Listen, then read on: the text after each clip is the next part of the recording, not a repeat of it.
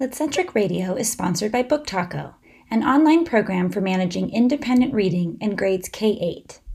Book Taco is an affordable alternative to Accelerated Reader with an engaging, inclusive environment for the diverse students you serve. Vocabulary acquisition is key to improving reading comprehension. Book Taco supports students' vocabulary development with meaningful and engaging online activities. I'll tell you more about them later on in the episode.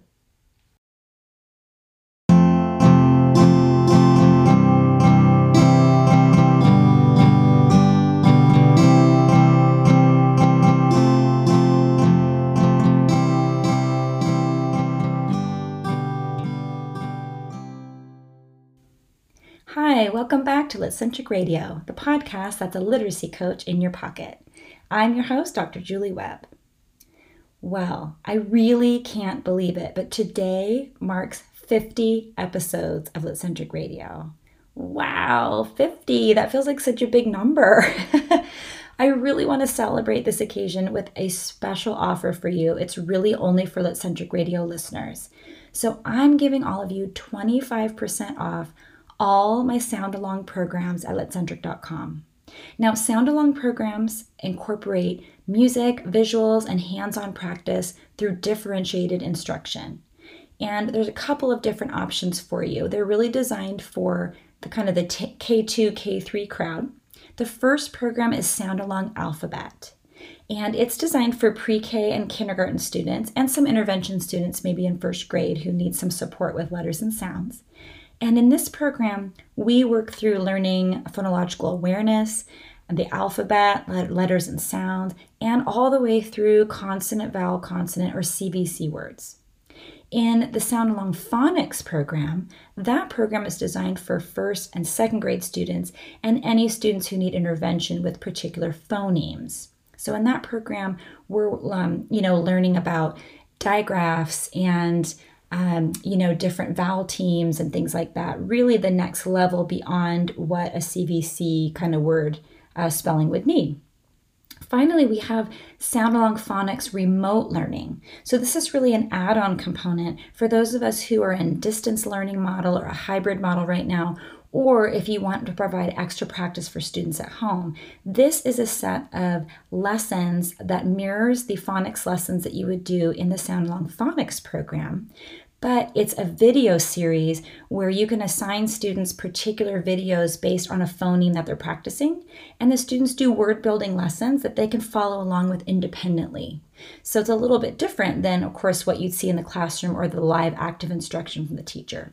So there's several supports there with Sound Along, and I want you to make sure you take advantage of this 25% off special offer by logging on to litcentric.com, go to the shop tab, and then hit the reading button.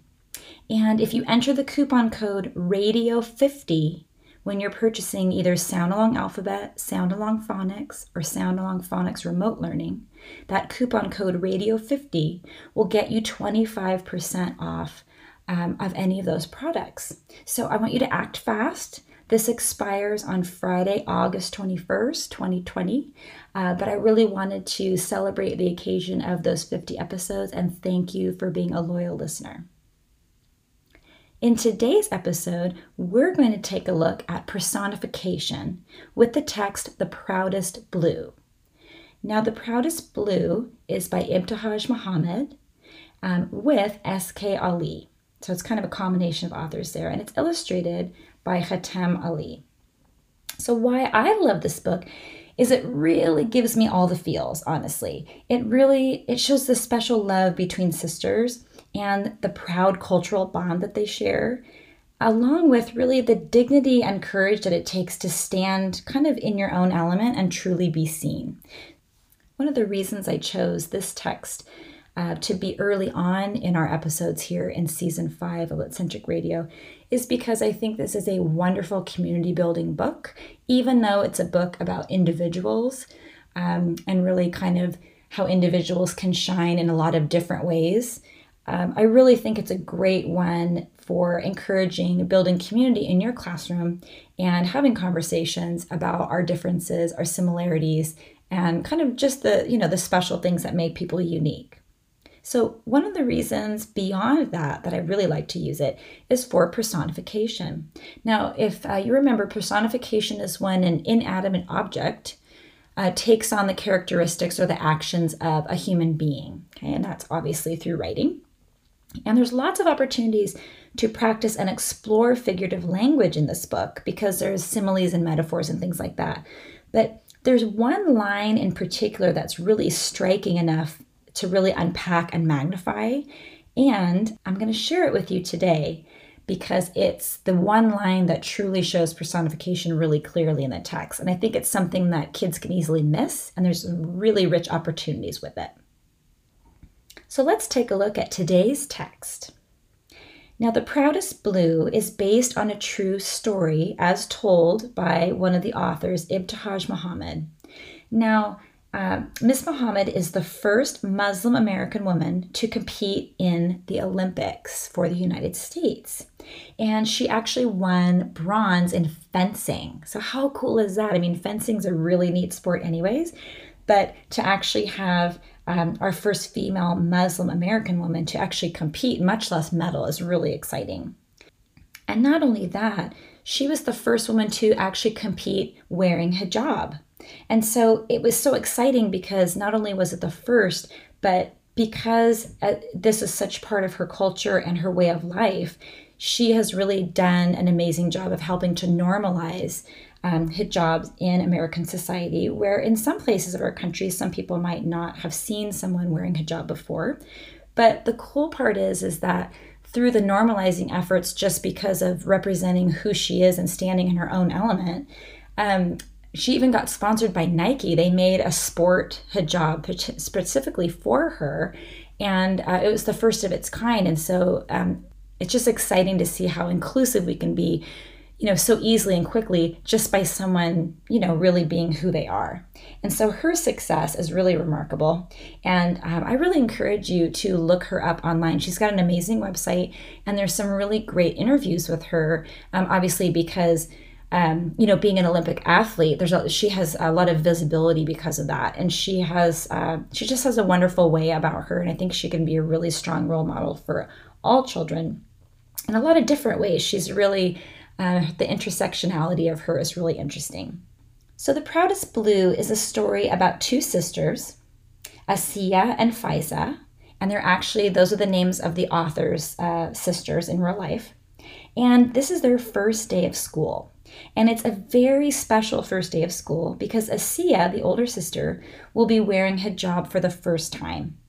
And it's told uh, through the perspective of the younger sister, Faiza, who really admires her sister and is also very protective of her. Now, Faiza has really great language for how she portrays the experience, and the tiny details that only a kind of a first grader would notice make it really lovable.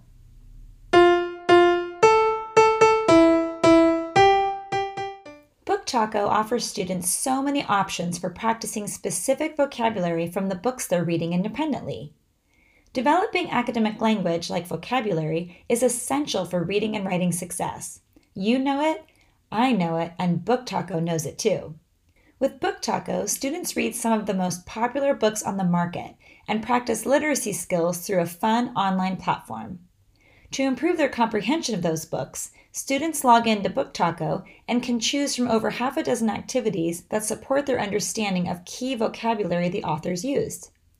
Students are introduced to words on the screen and have access to definitions, examples of the words used in sentences, and they can even listen to the word being pronounced correctly. For some of our students, this might be the first time they've ever encountered one of these words, so knowing how it's pronounced will be key as they move on to other practice activities in Book Taco.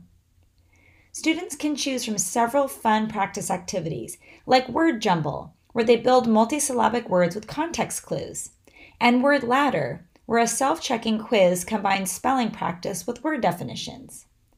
My favorite is Scrambled Sentences, it's just like cut up sentences that we might be using during guided reading, where students are given the words to a familiar sentence and they have to put them in order and assemble the sentence correctly. This improves vocabulary by reinforcing the meaning of the word used in a specific context. It's a meaningful way to practice actually using the new word that students are learning. and it feels like an interactive game, so students are sure to stay engaged. I love the fact that as a teacher, I can go into the Book Taco system and select the vocabulary activities I want my students to complete. I can turn them on or off for specific students or at specific points in the school year to better match the vocabulary development of my students. You can see what I mean by logging on to booktaco.com and poking around the vocabulary activities with one of your favorite books. That's booktaco.com.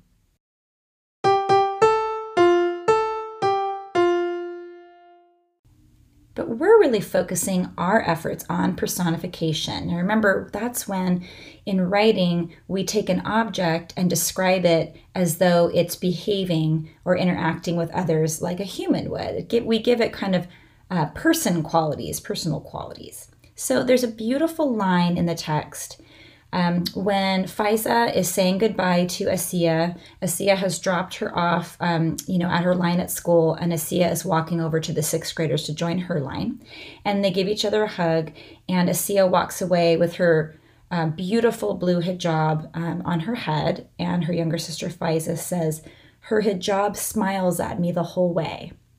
So it's a really cool line that I think, oh, that's sweet. You know, she looks at her sister, she really admires her, she thinks her hijab is beautiful. You know, she looks forward to the day where she wears one. However, this line is a beautiful sentence that uses personification, and I think we could easily miss the opportunity to talk about it. So I like the idea of zeroing in on just literally one line in the entire book and elevating that so that students get an understanding of why that line is so special and how they might use a special line like that in their own writing. So when we build this chart, I would actually start with a simple image to remind students of what personification is. And I would probably draw some some type of object just like a box, you know, something really basic that you can draw. And then a plus sign and then a stick person, right? Just to show that we're talking about an object that we're now is now taking on the characteristics of a person or the behavior of a person. And what I like to do here is we are focusing students on really um, a bridge chart that helps them build one sentence. If you think about it, we often tell kids to be more descriptive. We want them to use figurative language, but if we use too much description and too much figurative language, it really bogs down their writing and none of those sentences become special enough right? Because there's so many of so much description so many of the same types of things going on. All the devices kind of run into each other. And instead we can show them how one really well written well placed sentence can be extra special in a piece. And that's what that line her hijab smiles at me the whole way is really doing in the text the proudest blue. Now we can talk with students about the hijab which is the head scarf right? And that is the object and the headscarf in this context is smiling at Faiza, the younger sister. Now we know a headscarf or hijab cannot smile, right? It doesn't have a face, it's just fabric. Um, but it's an example of the object taking on the actions or characteristics or behaviors of a person. So an hijab is smiling, um, and that's really the example that we're trying to provide for students. So in this chart, what I like to do with them is um, I'm going to be writing part of the chart and they're going to be writing part of the chart. So we just have basically a two column chart. We have verbs on one side and nouns on the other. It's pretty basic. I would label it personification, you know, with the object plus person image. I would probably even put that sentence or that quote, her hijab smiles at me the whole way. I'll go ahead and put that along the top. On the verb side, this is the part that students are going to help me write, but I'll act as the scribe. And we go through and, and reread uh, The Proudest Blue. We've already read it and talked about our text minute questions, but now we're going to reread it and go on a verb hunt. And we're going to comb through and pull out verbs from every page, but the verbs we think are kind of the most special. Um, verbs like, you know, talk or, you know, move or something like that probably aren't the most dynamic. So I'm going to encourage students to really pull out the ones that they think are extra special. And there are a lot of them in this text because the authors have done a really good job of making sure that some of their description comes through the verbs and not only through adjectives. And that's something that really strong writers know how to do. So I can communicate that to my students. And some of the verbs that we might pull out are like squint, twirl, curtsy, wonder, pound, wave. There's all these different verbs um, going on. If students give me a verb that maybe isn't so interesting, like talk, I'll put it up there anyways, right? Because it, it's not as though it's not a verb and it doesn't matter. It may not be the most interesting one. I probably won't model from it, but there's no reason you can't add it. So if they if they recognize a verb, great. Let's put it on the chart. So we've got a list of about oh 10 to 12 verbs here. Of course, you can add more. And now on the noun side, this is where the students are going to be picking up their own pencils and papers. I'm going to pass out um, some type of sticky note, and I like to have students work in partners most of the time, but this is definitely something that I think every child could have their own sticky note. Even if they do chat with a partner, which I encourage them to do, I think each person can definitely come up with their own noun. Um, these nouns are not people because we know nouns are a person, place, or thing. These are mostly going to be things. You could also do a place, though, that would work too, but we don't want to do a person because the object uh, that we are, um, the object is going to take on the characteristics of the person, right? So we don't want the object to be a person, if that makes sense. We want to eliminate that. So um, I'm going to ask students to pick any object. Again, it could be a place, but I'm going to focus on objects. Any object noun that uh, they either can come up with their imagination or that they see around the room. And uh, really, the more mundane, the better. Uh, but they can come up with whatever they like. So they might come up with something like pencil or spoon or palm tree or window, you know, any of those things, whatever they like. They can also think about maybe a piece they're currently writing or they're going to be writing and choose an object from that piece. So if they're going to write you know, retell Goldilocks and Three Bears, they might choose the word chair because they know that that object is going to be in the story. And that way, they can work on writing this one personification sentence around that object and insert it into their story. So it just creates a connection between why we're doing this activity and only writing one sentence and how we can lift that sentence and add it to a bigger piece that we can work on later. So um, from our chart, now we're going to work on building our own personification sentences. So we're going to pull a verb, and then we're going to attach it to a noun from our chart, and then we're going to go ahead and complete the sentence. So an example of this could be uh, maybe the word, the verb wave, and on the noun side, someone has palm tree. So palm trees do wave a little bit, right? They can uh, wiggle back and forth, but we're going to say this instead. The palm tree waves goodbye as we leave the beach. Okay, so it's not just waving, it's waving goodbye. And that's something only a person would do. Right? Another example could be uh, the verb twirl. That's a wonderful verb. And maybe the noun uh, spoon. So we could say, the spoon twirls around the bowl when my dad mixes up the pancake batter right? Something like that. So the spoon, of course, isn't twirling on its own, and that's definitely something we wouldn't think of a of a spoon doing. We think of a person doing it, right? But that's the personification side of things. So I just want to show students this is a chance to be a little clever and creative. Um, and if they want to get a little bit goofy with some of their nouns and sentences, that's fine with me as long as it's a, as it's a good representation of personification. One other thing I want to point out in this particular chart that I want you to be sensitive to is the verb tense that we're using in this chart. And this is in particular important for your English language learners who um, may not easily pick up on this and may need some support or instruction around. Um, some of your English uh, speakers may also not pick up on this, so it's just something to note. The example from the text, her hijab smiles at me the whole way. Uh, smiles is an active verb, right? It's a present tense verb happening now.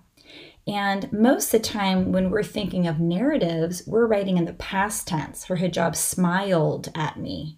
But I chose in the examples that I did with students to stick with the present tense because it matches what was in the text. And I actually think it, it makes the sentences a little more powerful to all of a sudden switch into this present tense mode, even if it's inserted in a narrative that's mostly past tense.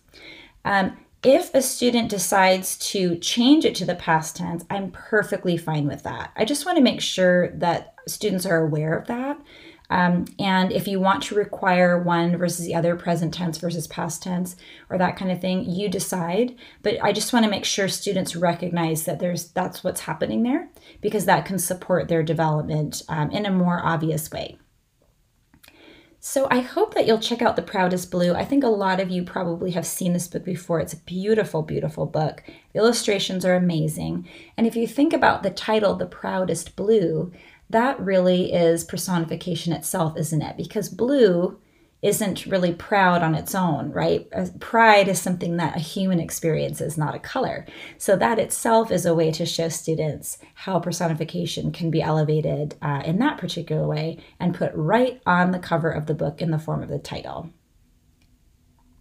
So make sure to try out the Proudest Blue with your students. You can always get a copy of the lessons on Litcentric Radio at litcentric.com in the shop tab. And I hope you'll join Litcentric Insiders. That's my email newsletter. If you go to litcentric.com and the homepage, about halfway down, you'll scroll down and find the button to join us. And that's where I uh, let you know when new episodes drop and I give away freebies and special offers and things like that throughout the year. And that's a way for you to also contact me. So I hope that you will enjoy the Proudest Blue with your students and have a great day at school.